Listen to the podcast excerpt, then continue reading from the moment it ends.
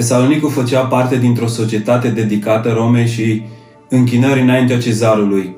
Oamenii duceau o viață plină de libertate și privilegii, însă toate aceste lucruri depindeau de loialitatea și supunerea lor față de cezar.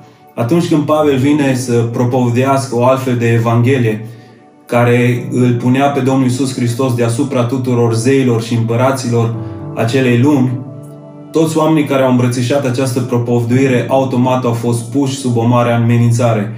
Și asta deoarece întreg orașul Tesalonic vine împotriva acestor oameni, fiindcă le este amenințată viața plină de libertate și privilegii din partea Romei. Cu aceste lucruri în minte vreau să citim 1 Tesaloniceni, capitolul 3, versetele 9 și 10, în care Pavel spune cum putem noi oare să mulțumim îndeajuns lui Dumnezeu cu privire la voi pentru toată bucuria pe care o avem din pricina voastră înaintea Dumnezeului nostru.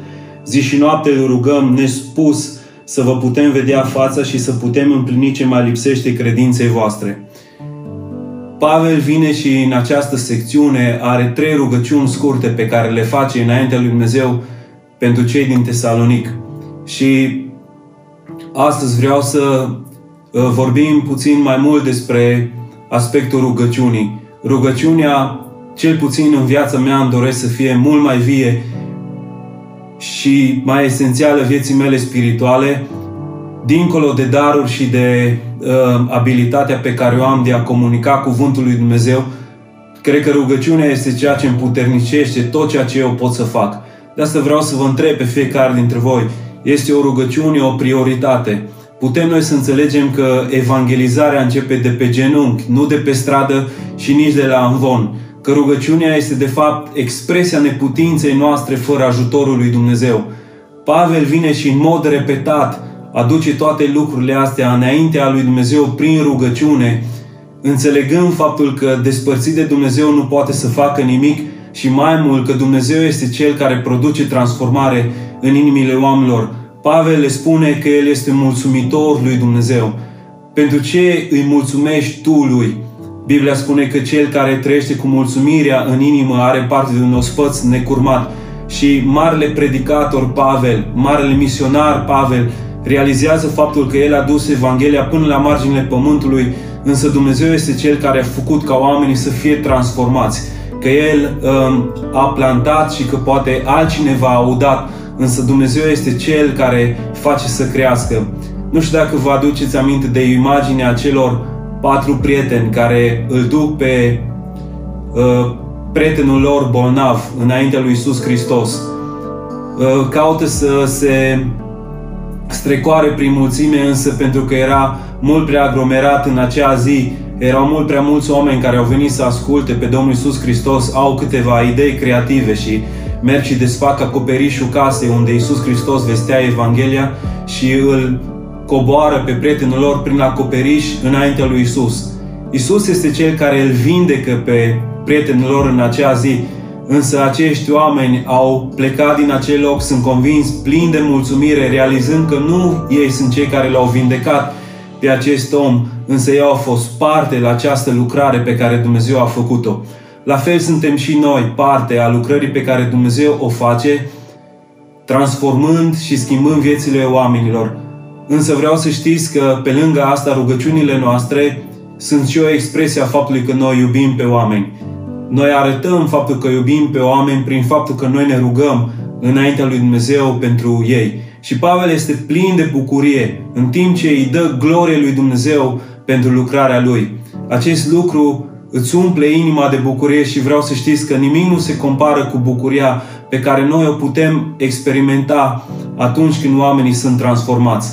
Gândiți-vă, Pavel a fost un om care a fost bătut, care a fost în multe împotriviri, persecuții, prin suferință, omorât cu pietre, în naufragii și totuși omul acesta continuă să spună în mod repetat bucurați-vă în Domnul, iară zi bucurați-vă, deoarece bucuria aceasta inunda profund inima lui Ehm, din pricina faptului că vedea viețile oamenilor transformate. La fel este și aici. El spune, wow, fraților, faptul că voi umblați împreună cu Dumnezeu, că nu v-ați lăsat doborâți de toți cei care au venit împotriva voastră în urma propovduirii Evangheliei lui Isus Hristos, face să ne umple inima noastră de bucurie. Nu știu care este motivul pentru care trăiești tu astăzi, dar vreau să știi că nu există niciun lucru pentru care să se merite mai mult să trăim decât pentru ca Dumnezeu să fie glorificat prin transformarea din viețile oamenilor.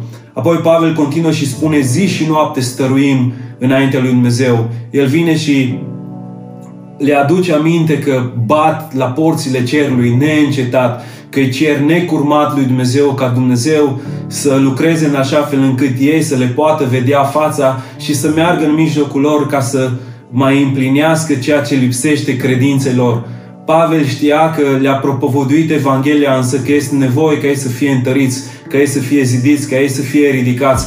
De aceea, cu gândul este în mod constant la ei, ca ei să poată să crească, să se dezvolte spiritual și um, le spune, de-abia așteptăm să ne întâlnim cu voi, asta este rugăciunea înaintea lui Dumnezeu pe care o facem, să putem veni din nou la voi, să propovdim cuvântul lui Dumnezeu și prin acest lucru să împlinim ceea ce lipsește credinței voastre. Ei aveau o parte din Vechiul Testament, ei aveau o parte din Noul Testament, ei aveau câteva lucruri pe care profeții le-au propovăduit, însă Pavel știe că este necesară implicarea lui în mijlocul lor. Vreau să vă încurajez pe fiecare dintre voi în aceste zile, mai ales că noi avem Evanghelia completă și Cuvântul lui Dumnezeu în aceste zile îl avem pe deplin și îl avem în orice loc, în multe feluri tradus și uh, accesibil pentru noi. De asta vreau să vă încurajez ca fiecare dintre voi să vă întăriți în acest cuvânt, ca apoi să lucrați pentru transformarea oamenilor. Speranța mea în aceste vremuri uh, a pandemiei COVID este că va rămâne în istoria fiecăruia dintre noi uh, faptul că noi ne-am apropiat mai mult de Dumnezeu în aceste zile și că Dumnezeu a făcut să experimentăm o creștere spirituală semnificativă și mai mult faptul că noi am rodit pentru împărăția lui Dumnezeu. Vreau să mă rog înainte lui Dumnezeu, Aba, mă rog să ne dai o inimă plină de mulțumire. Doamne, mă rog să lași peste noi un duh de rugăciune, să stăm, să stăruim înaintea Ta, ca Tu să ne deschizi uși, căi prin care să propovdim cuvântul Tău, ca pe urma acestor lucruri, Doamne, inima noastră să fie plină de bucurie, la vederea lucrării pe care Tu o faci de transformare și noirea oamenilor.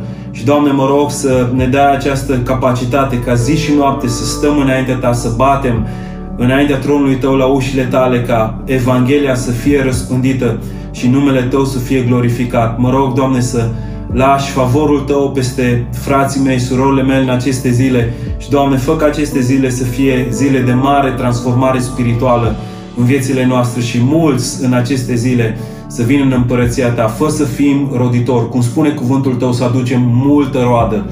În numele Lui Iisus Hristos. Amin. Fiți binecuvântați de Domnul. Amin.